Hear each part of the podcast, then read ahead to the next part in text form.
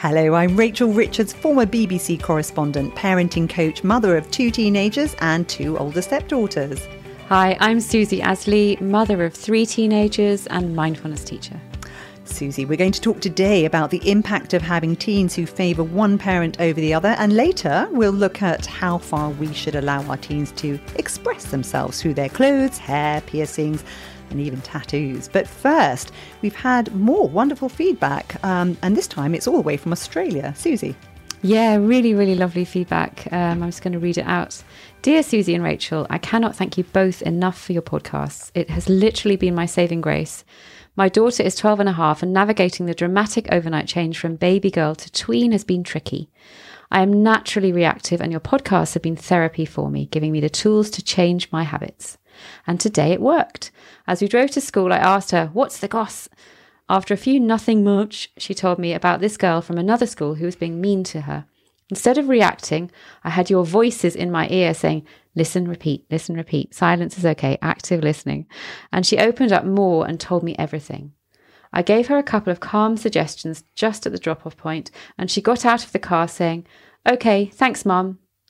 A few weeks ago, I wouldn't have been able to do this without reacting and giving my opinion. It felt so empowering, and I was so grateful that she opened up to me. I absolutely love your podcasts, and I'm listening to them again. A big hug and thank you to you both. I'm so grateful that you're both sharing your wisdom, anecdotes, and advice. Wow. Well, what beautiful. That's really, really touching. And a hug back. That's absolutely, hug back. Yes, I think really that's touching. The whole point. The podcast is supposed to be a bit of a hug. And we all overreact at times. Yeah, I sometimes jump, I think, oh, I know this one, and speak before, I think. So we all suffer from this, but it's great that you're learning those skills. And that noticing the reaction. Yeah, exactly. And it's very positive. So before we move on to our latest subjects, I also wanted to scooch back into our last conversation about swearing, because I forgot to talk about the written version. And I know, Susie, you swear at home a lot. I think we've all established that. Fessed up. But what do you think about your teens swearing in messages? Have you even discussed it? No, and you asked me this earlier, and it's really made me think. So I'm going to have this conversation this evening. We haven't discussed it, and I think it's really important that they don't, because of So I have talked to my kids about it, and I think it's a no-go zone. Oh, and I obviously they'll do what they want, and I don't sit there checking their messages. But I've said to them, what you need to understand is that even if your friends are swearing on messages, you don't know when that party's going to stop and someone's going to take offense at something you've said or screenshot it or anything. And just in the same way that you probably don't want to show your boobs to the entire school of boys, you probably don't want the entire school to see something that you've written that's offensive. Yeah. So best not to put it into a text. If you're going to swear, that's fine. I don't really care, but do it amongst your group without, having some record of it that can be passed around, and for people to then continue bringing it up.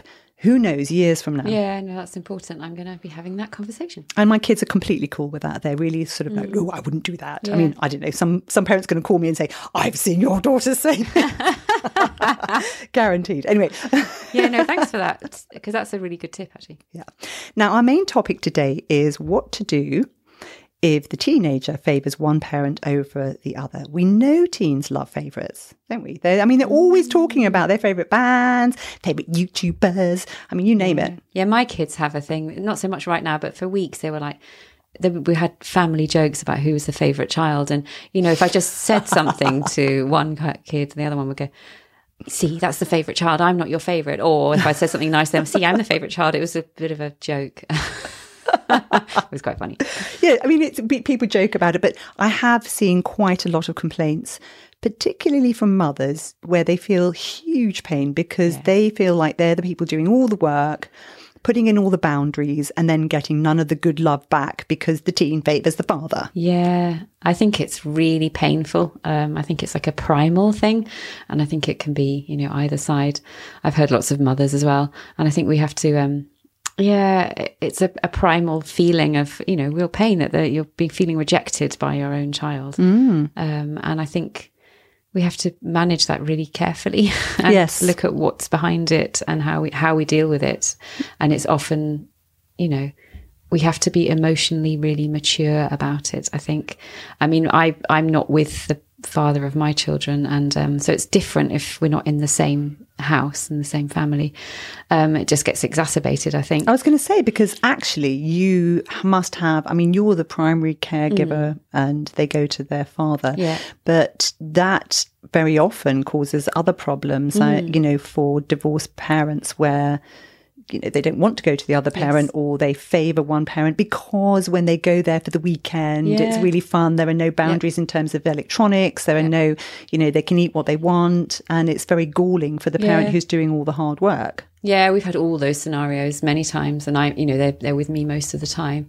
I think, you know, again, it's the whole mantra of it's a phase, everything passes. So when they favour a parent, really good. I think it's often, you know, if we can remind ourselves it's just a phase, yes, and allow it to play out, and then check in with ourselves, because I mean, there can be real reasons at the root of it. You know, perhaps we're behaving in a way that is pushing the teen away, and looking at that, but looking at our role in it, and also looking at what's in the best interest of the child long term, because that can be really difficult to look at when we're experiencing immediate pain. We want to fix it, we want it to go away, whereas actually the best thing for the child long term is that they have a good relationship with both parents. So true. As adults, otherwise they have to, you know, unpack it and mend it. So we need to park our own pain and deal with it in our own way. Why is it so painful for me to feel like the not favourite? What am I doing? What's my role in that? How can I manage that? And what am I maybe doing to make it worse? And maybe it's fine for the kid right now to, you know, be daddy's little girl or whatever it is, because that's in their best interest, and I can deal with myself as an adult. Yes, it's hard though, really hard. It does kind of come out in the wash if both parents are being reasonable, and I think that. I was concerned with my stepdaughters as they were growing up, because that was a very complicated dynamic. And I was worried that they weren't really seeing both sides of the coin, and that it would be difficult for them. I think it's really important that they do have a relationship with both parents, because they need to see that relationships are complicated, yes. and that people have very different things to offer. And one of the things we can do is we can champion the parent who is not the favourite at the time, and yeah. say, wow, you know, they offer this. Yeah. So stepping in is a very important role. Yes. So I was, and probably still am, I think I'm the favourite parent. So hilariously, I saw a video that was 11 years old this Sunday, which was Father's Day. And it was when my daughters had decided to do a big display for their daddy. And we were at his mother's house, and they were dressed in beautiful dresses. And they'd like, Daddy, we want to sing a song for you. And they sang the whole song. And it was things like, you know, when I'm frightened, who dries my tears? When I'm hungry, who makes me dinner? And then at the end, they're supposed to sing Daddy, Daddy. But because they'd practiced it for Mummy, they sang Mummy, Mummy. That's so funny. We all sat there laughing. And luckily, my husband, he's fine with that. But yeah, I can imagine really if you were the person who it was supposed to be dedicated to, and it was a touchy subject for you, that would be very painful. Yeah. And, you know, what I've done to try, because I'm really keen for my girls to have a very close relationship with their father. And so I often say, well, why don't you go and ask Daddy about this? You know, he knows more about that, even though I think I know more. I will try, and I've actually learned to step away. So I will go away for a day where it used to be me running everything. And I realised it's much better for my girls to be on their own, because I think, oh God, they don't even talk to each other. What's going to happen if I leave them on their own? Well, funnily enough, they cope. And they actually, yes, they work it out. So sometimes we need to step away from the situation and accept that trying to get more involved isn't really helping. And also recognising that our children get different things from different parents, and that we're not supposed to tick all the boxes. Yes. That, you know, we give them different things, and sometimes we give loads because they're in that particular developmental stage, or there's something going on in their life that is really relevant and we can help them with or be with them with. And sometimes it's the other parent, and it's having the grace and the maturity, the emotional maturity to step aside and go, this is this is fine for my child. It's maybe painful for me right now, but I will look at that myself and let the child do what they need to do. And look at the dynamics, because we have that dynamic with the relationships in general, that there's often somebody who's a bit more needy, pushing, and then another person who sort of steps back a bit. That's always the balance. And then if the needier one, the pushy one, pushes a bit more, kind of, where are you, you're pulling away, then the one who doesn't like it steps back and goes, get off my case. A little personal space here, please. The more pushing goes on, the more they step back, and then it becomes this horrible cycle. And as we all know, anyone who has a teenager knows they just want their own space. They want you to go away until they need you, and then they want you there immediately. 11:30 at night, when you're trying to go to bed. But looking at our own dynamic, are we pushing maybe more than is nice, or just looking at the dynamic, but an awareness, looking inwards. How am I contributing to this? What can I do? And things like I saw a mother who was very upset because she said, I can spend all day cooking a meal, and I've washed all the laundry, I've done all this stuff, and the kids come in, and because I'm just trying to do the last bits, my husband will serve up the meal, and then will say, "Thanks for the meal, Dad." Yeah. And she said, "It just infuriates me." Yeah. And I have basically told my kids, no.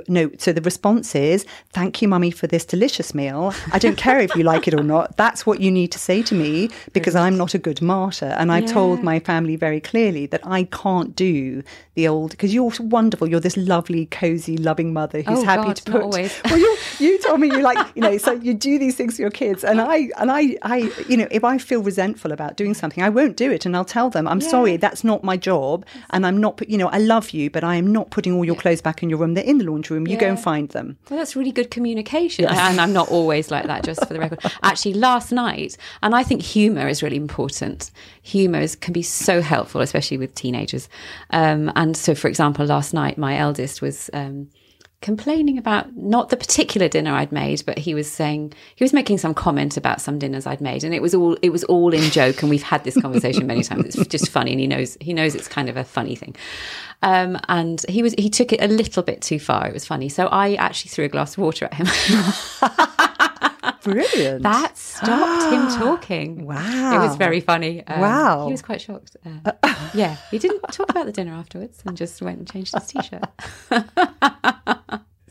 So there's a psychotherapist who wrote a book, The Favourite Child, who says favouritism is usually harmless unless the parent makes the child feel guilty about who they prefer. So, or they're trying to buy favoritism. Yes. So you can't make them feel guilty about favouring the other parent, because it becomes manipulative. Yeah.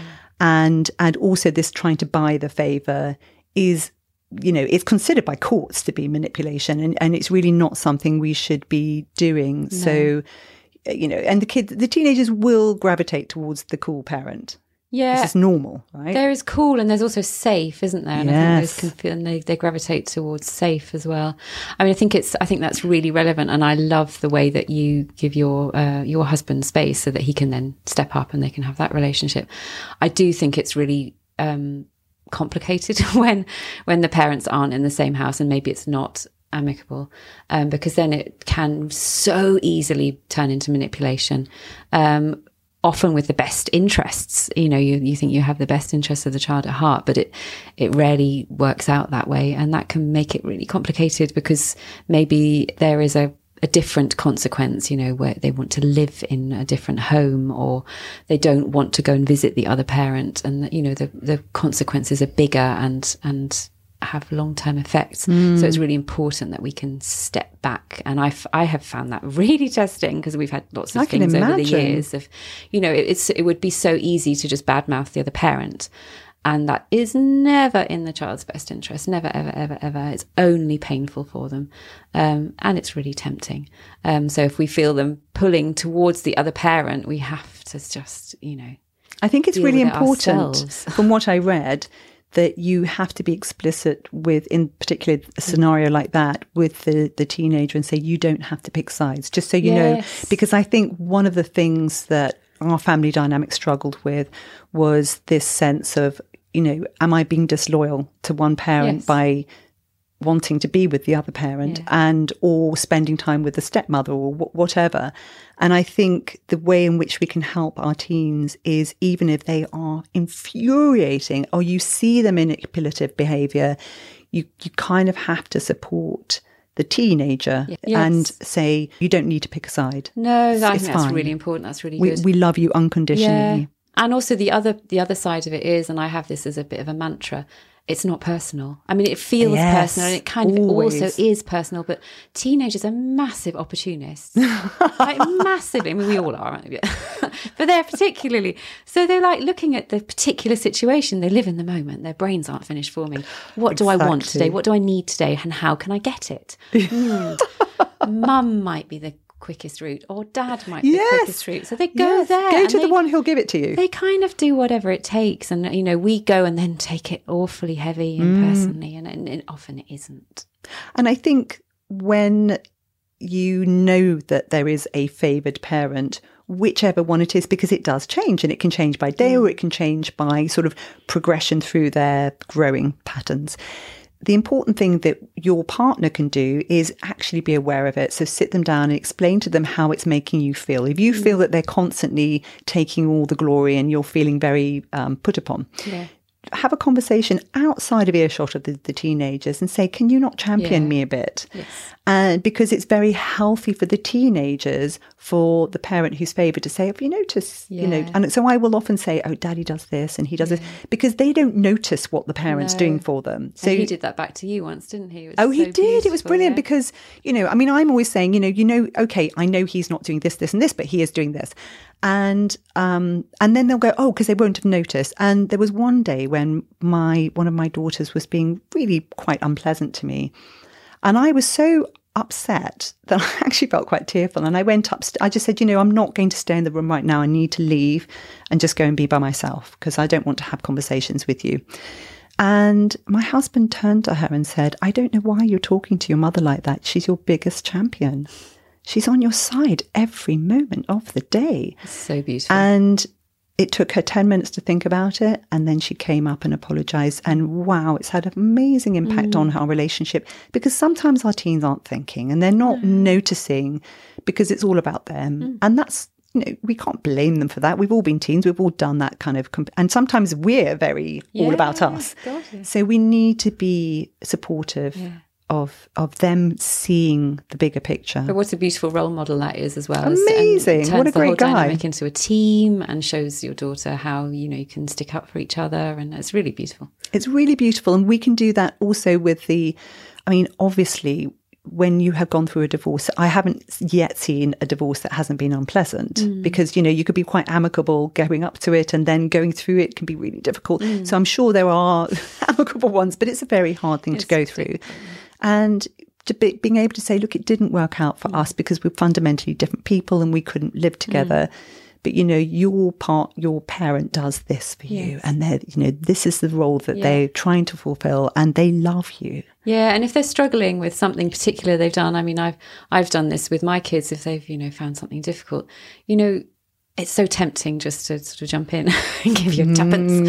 Yes. But, you know, a reply I often use is, you know, I don't know why, but I'm sure they have their really good reasons. We don't know what they are now, but I'm sure they have their good reasons. You know, ask them. Yes, encourage them to talk to the parent, rather than, because very often as the preferred parent, or the parent who's there, we'll try and second guess what they're thinking, and actually encouraging them to talk to that parent. Yes. It's a life skill. Yeah, it is a life skill. And also on that note, we can also talk to our teens, you know, if we feel that our teens are you know, pulling away from us, and that feels really difficult and really painful, then, you know, there are loads of options. And one of them is to have a conversation with them about it and say, you know, you're noticing that they're pulling away, and what do they need? And, yes. And yes. But then accepting everything they say, you know, not going in and going, yeah, but you can't have it. You know, do you need space? Do you want me to leave you alone? And if they go yes, then that's what they need for a while. And it's a phase, it will pass. I remember when my eldest he was struggling with his back, and I was totally in his face about physio, had to be. And he would, you know, occasionally go, can you just leave? And I would be like, oh, Okay. And my, you know, the immature part of me would go, "Ow, that's not very nice." And then I would talk to the older part of me and go, "Okay, yeah, he wants space. Okay. I don't have to take that personally. Okay, yes. Fine. I'll see you later." Yes. And then he's fine again. Yes. And remembering that there was a brilliant quote from the psychologist, Dr. Donna Rockwell, who said, "There is no such thing as a runner-up parent." No, I love that. They're just different parents, you know, offering different roles, and our kids need all of them. And actually, one of the things I've noticed when we were in family gatherings is so interesting. My older stepdaughters, I noticed one of them gravitating to one of the members of the family. Mm. And I thought, wow, I never would have put them together. You know, but she loved chatting to her. Mm. And that made me realise that even though I thought, and I do know my stepdaughter quite well, sometimes they need something else. Yes. And that's okay. And actually having a big, lots of members of the family, or any members of the family who are not you, who can bring something else to the party or some other perspective, is a good thing. Yeah, and when that triggers us, which it will because it's painful, that is our opportunity to look at that ourselves. Why is that so difficult? And how can I heal that in myself? Because it's actually nothing to do with the kids. That's our own stuff. And also, I think we can also look at when we get upset. So, for example, our teen likes going out and playing ball, you know, with the dad. Mm. And I think, they're always having fun and I'm having to do all this. Mm. Well, drop all the stuff you're doing, go out and say, right, I'm playing ball. Yes. See, because sometimes it tells us what we genuinely want. Yes, that's so we've taken on a role that we thought we had to fulfill. Yeah. And that anger or upset is telling us something. Yes. That so we want to have more fun. Well, go and have more fun and just say to. And if they say, "Well, hang on, who's doing the?" You just say, "Well, I don't know. Which one of you is going to do it? We'll do it later. We'll do it later." Yeah, right? That's so important, and that's what we always say, isn't it? Our triggers are our opportunities. If it's triggering you, why? What's going on? Yes. And one teen I saw talking about this said, "Just remember that the parent that we are choosing, or the parenting style we're asking for, isn't necessarily what we need." So please don't just give in to us, you know, because they quite like some of the boundaries. They quite, you know, they may be saying, "Oh, I like Daddy because he's giving me, you know, he's taking me out for a burger and he's letting me do what I want." But actually, they're very grateful. Yes. I mean, one of my teens just yesterday messaged me and said, "Please, can you change the password for Netflix?" Because she'd got hold of it and she'd been watching. She said, I just need someone to just stop me. Amazing. And mine haven't done I know. And, you know, I just was bad parenting. I hadn't really been thinking about it. But for her, she wants the boundaries. Yeah, sometimes there's a slight relief in it when you say no, isn't there? There's like, "Oh, I really want to, you're really mean and unreasonable," and, "Oh, thanks." Now I don't have to do that. Yeah, exactly. I don't have to calm my own chimp. It's my mum who has to do it for me. Or later on, my eldest particularly now, he's a bit older, he remembers back to some things, and we've had some episodes which have been quite challenging and difficult with living here and his dad and different aspects, and later we've had conversations about it where he's actually gone, you did the right thing, Mum, you helped me with that by saying no, which has been unbelievably spine chilling. yes Wow. But you know, they do. And that's on that note, you know, having two older stepdaughters, just take a breath and don't panic, because it all sorts itself out. And that's what I've learned. It just sorts itself out. They're amazing, wonderful, wonderful people. And I'm so grateful to have them in my life. Yeah. And it's not always easy, but trust the process. Yeah, trust the process and the long picture, so that when it's, you know... Work for the long picture. When they're rejecting you in this moment, it's really painful, but the long picture is... It's everything. Fine. I was listening to the most amazing podcast, which involved the chief negotiator of the FBI, who's written a book, and I've forgotten his name.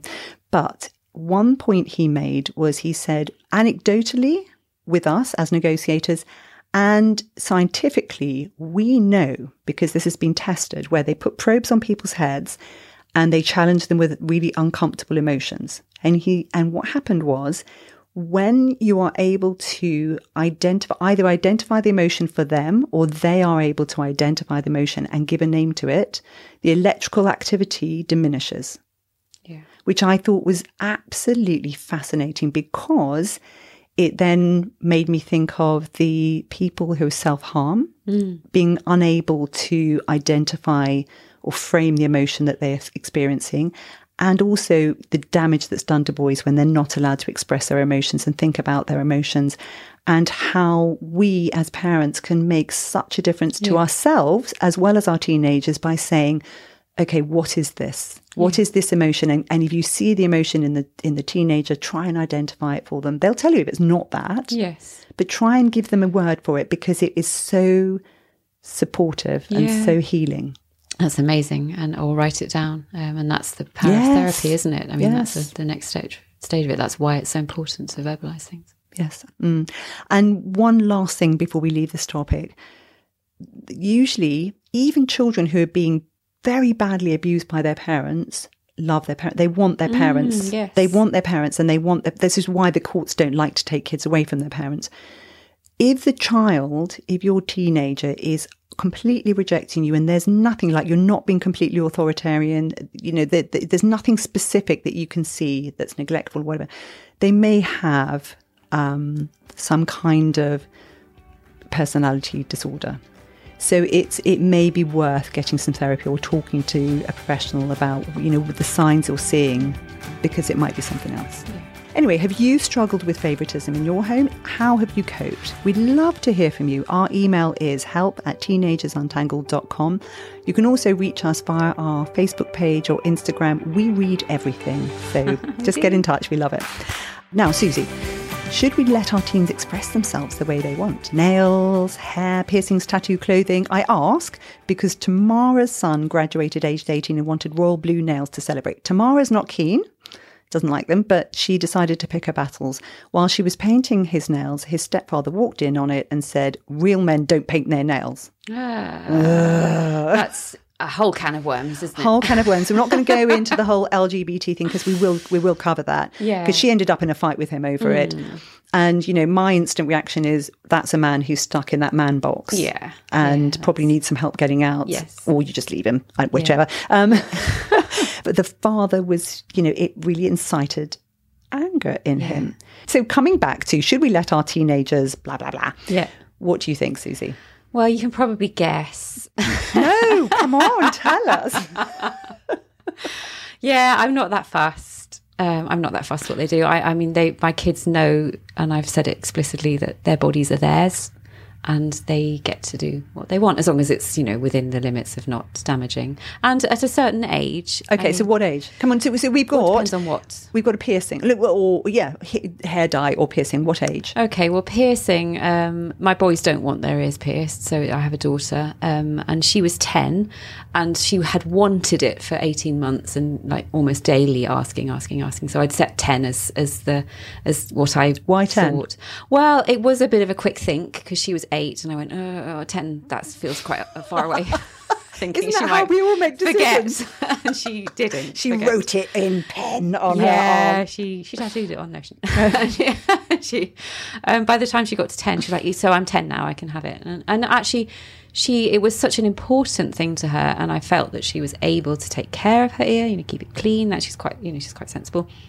And so we had it done. At the time, I didn't realise that nobody else her age had ears pierced, because I'm not really fussed about what other people do.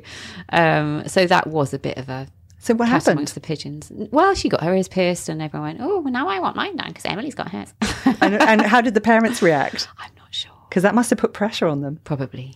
Yeah, I didn't get involved because I think this is a community thing. Oh, it totally is. It's totally is. So it's really important. We stop and we listen and we go, what do I think is okay? Of course, we're influenced by the culture we live in. Of course, we are. Yeah. We'd be crazy to say that we're not. And the kids are coming home going, yeah, well, Johnny, everybody else is having it. And I always say, well, that's very nice for everyone else. Yeah, if you don't agree with it, like if you didn't want them pierced, then that's completely fine. There's no judgment there. Hair dye. And Emily now has a second piercing, and she's 14. Which I'm completely fine with, but totally respect if people think that's not okay. My sons, I always like to get to the summer holidays, because I do struggle a little bit with the you have to look a particular way in school. I think, you know, we're only young. They're only teenagers once. Yes. It's like one of the most expressive times in your life. You know, go for it. Yeah, you can't do these things once you've got it. You can't go turn up with blue hair. Yeah. Well, also, they're, you know, the personalities, they're trying themselves out. So you do that by the way you look, particularly as a teenager. So the whole school uniform, you have to have a certain hair length, really doesn't sit well with me. But holidays, go for it. You know, I think my son was, I don't know, what was he, 13, and I bleached his hair. And nice. It was really fun, yeah. Love it. And his hair, it'll grow out. Susie's got really dark hair. I bet your son's got dark hair. He's got dark hair, not quite as dark as mine, but yes. It was proper blonde. It was really fun. Wow, what fun. And then he didn't like it and cut it off, so, you know. Oh, there you are. And that's what you can do. So coming to this, it's actually, if it can just grow out, yeah. You know, if it's not going to actually make permanent changes, then I'm with you. But the whole thing with piercings, interesting, because with both my daughters, desperate to have their ears pierced, and one's a year and a half older than the other one, so they're and 1 year difference in school, so it's quite intense because they're constantly looking at each other. And I said, you know, I can't remember the exact age, but I said, when you're a teenager, you know, or something 12, I can't remember. But again, it was an arbitrary date I'd set, sort of just to make it feel like they're grown up now, so they can have, you know. Yeah. And I hadn't really thought it through, if I'm honest. And my other daughter recently started begging for another piercing, and I'd say no, and then she turned 14 and I said, oh yeah, okay. And then when I researched this, I just said, yeah, do what you want, you know, belly button. I mean, I don't care, as long as you can keep it clean, because yes. The cleanliness and the place you go to is critical. And she said, wait, hang on a sec, so how have you changed your mind? And I said, okay, because before I wasn't ready. So I admitted that it was all about me, because I said, oh, you're my baby, you're like my last child, and you're my baby. And she said, oh, Mummy, I'll always be your baby. Yeah, well, that's lovely. So, though, you're being honest and showing her that you can change your mind as well. Yes, exactly. And then the other thing I said was, because I was too lazy. I admitted that to her. I just said, you know, the thing is, you've got to think about it, and I couldn't be asked to think about it, so I just kept pushing it back and not. Yeah. So again, showing how you're a human. I'm a human. And I am naturally fairly conservative. So I'm a kind of, you know, please don't do things that are just going to stay with you for the rest of your life. So, but that said, my big thing is grooming. So brushing your hair, cleaning your under your fingernails, doing up your shoelaces, those sorts of things. I keep saying to them, you know, this is about showing self-respect. And if you walk into a room and you haven't bothered to make any effort, then people will make decisions about you based on that, and that's not a good thing. So, and I guess it is about what other people think of you, but also I think we need to learn to have respect for ourselves. So it's just about kind of, you know, and I'm listening to myself say this, and then I'm thinking about this hilarious, I find it hilarious. I shouldn't, I'm sure, because some people are very exercised about it. But in France at the moment, there's a huge political row going on. It was in Elle magazine this month, I think, where mothers and daughters are pitted against each other because the daughters are accessing Instagram and things like that. And, you know, for example, Madonna grew her underarm hair and then her daughter started doing it. And these girls are not shaving or waxing or any of the things that they traditionally do, whether it's underarm hair, leg hair, and they're still wearing the short skirts and they're still going out in public like this. And the mothers are clutching their pearls and just saying, oh, la, la, this is terrible. And the complaints they're using are, this isn't hygienic, or they're saying... So interesting. As if not shaving is not hygienic, because guys don't shave these things. So I don't really understand how that... differs. Clean. And one mother in particular was saying she has an older daughter who takes off everything, which she finds very sinister and a bit too, you know, influenced by the porn on the internet. Yeah. And the other daughter who refuses to remove any of her hair and says, you know, my mum's caught in this web of society's values that are making her have to do all this grooming that's really unpleasant. It's interesting, isn't it? And I imagine, and I'm not an expert on it by any stretch of the imagination, but I imagine in France it's more extremes than here, because people do have hair here, don't they? It's a bit, there's a bit more, and it's a sort of a choice thing. Whereas maybe in other cultures, it's more of a norm to shave off all the hair if you're a woman, underarm and stuff like that. So it's again rebelling against the norm. It's the rebellion thing. If it's a really strong opinion, then there will be a rebellion against it. Yes. If it's a bit more fluid, then you don't need to rebel. Yes. And I mean, I know in Germany, when I was travelling as a teenager, I remember meeting German girls who had underarm hair and leg hair. And I was, wow, look at that. But I quite liked it because it felt very liberating. I didn't do it. No, but again, it's, I mean, I've reacted a bit like that and then caught myself and gone, oh, why am I reacting? Like, why? It's just my norm. And then it's all about awareness. Again, we come back again and again to awareness. What's your own opinion of it? And have you sat with that? And what do you think? And then you make a choice. Yes. And how much of it against somebody else. How much of it is our fear of being judged by our culture and our society, and does that matter? Yeah, and fear of the parents. You know, my teenager does that. What's everyone going to think of my parenting skills? Yes, yes, yeah, exactly. Ways that we can discuss this is pick a time to talk. So actually make it something where you're prepared to talk calmly and you're not going to be interrupted. Listen to your child and let them talk about why do you want this thing? So we're going to come on to tattoos in a minute because I love that subject. But why do you want this body piercing or this, you know, this hair or and then talk about your own feelings. Teenagers will listen to us when we're honest about our feelings and explain why it matters to us. It doesn't necessarily mean they'll follow it, but they will pay more attention when we're being honest, rather than pretending it's absolutely a hard rule, because coming with an arbitrary rule. That's just how we do it. If we have an opinion behind it, that's much more accessible for them. Yes, and I think when you're listening to them, they're much more likely to listen to you and your feelings about it.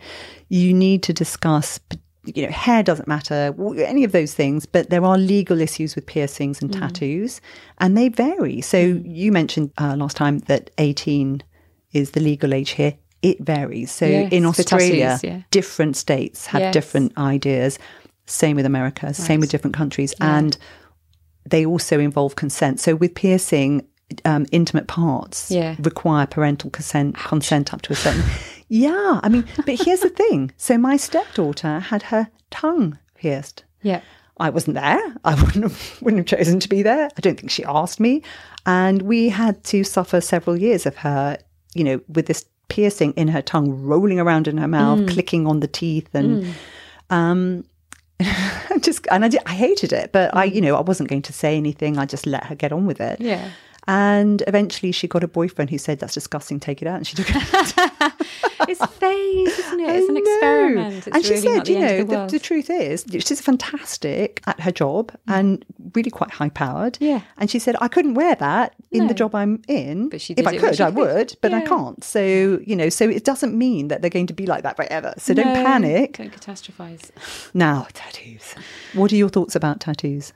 Well, in this country, it's 18. So my opinion and on anything bodily, and I have brought my kids up to really feel that, you know, their body is theirs and what they want to do with it is their choice within limits, obviously.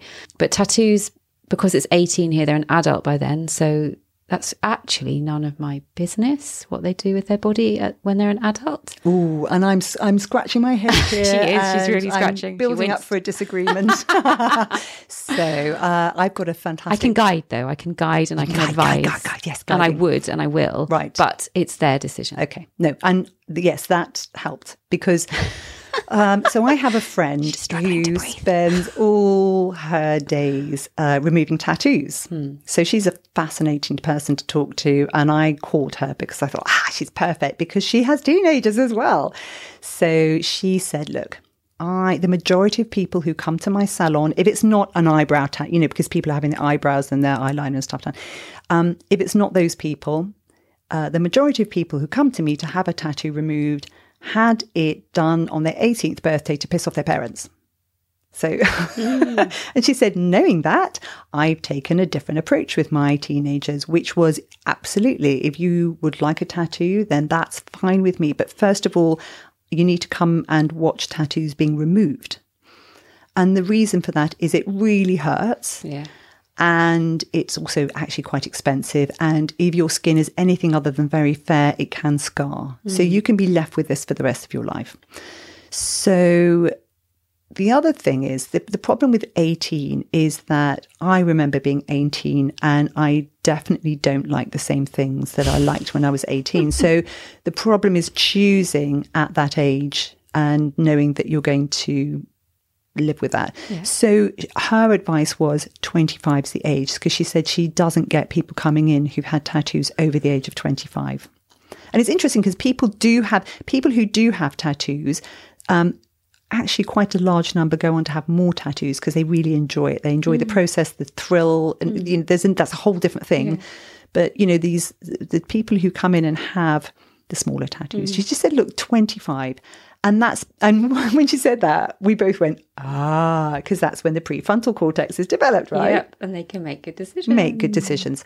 She also said, if your teen is going to go down this route, her attitude is, you need to follow tattoo artists. You need to go to the conventions, see them at work and see the way that they do it. Think about, this is like buying a house. I mean, you're doing something quite permanent.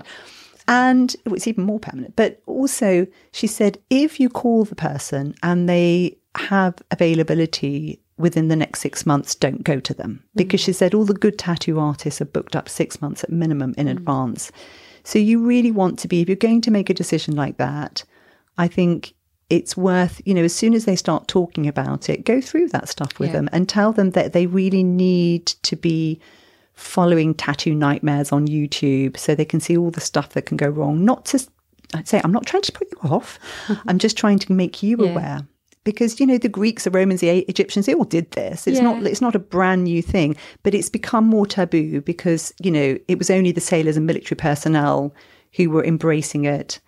And, body art in England and in quite a few Western cultures is not really accepted in the workplace. So no, well, a little. I think that's changing a bit for some, but in some sectors, definitely. I mean, my eldest was kind of a few years ago. He's only 17. Like he's like, oh, tattoo, that would be fun, and we just talked about it. And I see my role as advisory, and definitely, when they get to 18, they're an adult. So even if they don't like the idea, it's their body. Yeah. I feel quite strongly about that.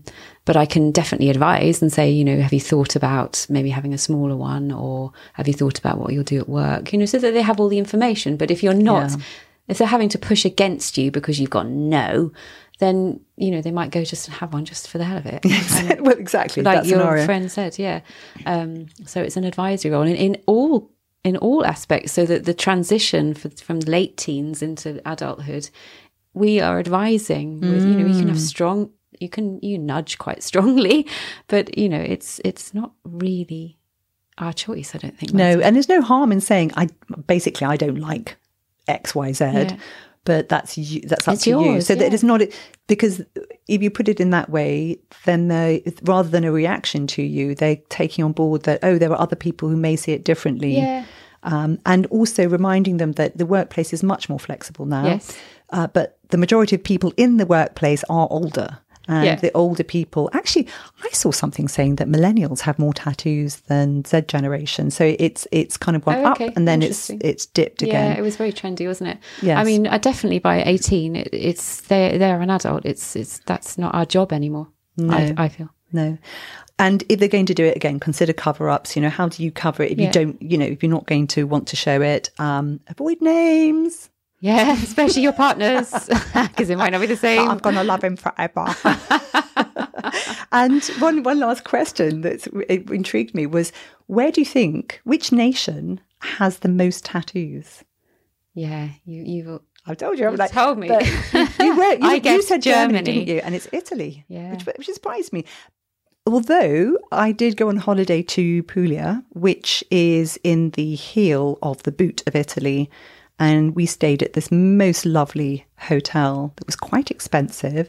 And we went to the swimming pool. And I think just every single person around the swimming pool had big tattoos. Yeah. And it shocked me because it wasn't really socially acceptable here, although it's become more socially acceptable. Little ones are socially acceptable here. Yes. They're quite cool and quite close. And there are certain ones that mean certain things that... but that shows it's a cultural thing as well, isn't it? It's a cultural thing. It's cultural. You do what everyone around you does. So that's why it's really important that, teenagers aren't having too much pressure, that they're really getting the information, getting the advice, and then they can make their own choices. Yes. And one last thing I read was that women and other minorities, just like swearing, they're more likely to experience negative effects of having visible ink at the work. Interesting. Yeah, which is really annoying. Yes. But important to know. So they can probably have a pretty little flower. Yeah, a flower's okay, but maybe not a bird, tiger. But yeah, not a big anchor on there. Oh my goodness, that would be so funny. Yes. Are you inked, or would it never cross your mind? We'd love to hear your thoughts. You can find us on Facebook, Instagram, or help@teenagersuntangled.com. In our next episode, we'll talk about lying teenagers. Why are they doing it, and how should we react? Also, does your teen accuse you of letting the younger siblings get away with murder whilst the older one has to do all the work in breaking down barriers? Yes. Never heard that one before. Pretty much every day. Pretty much, yeah. And I'm yeah, mea culpa.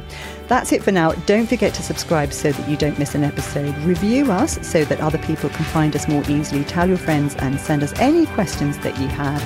We're also on Instagram or Facebook, and Susie's own website, which is susieashleymindfulness.co.uk. Until next time, goodbye. Goodbye for now.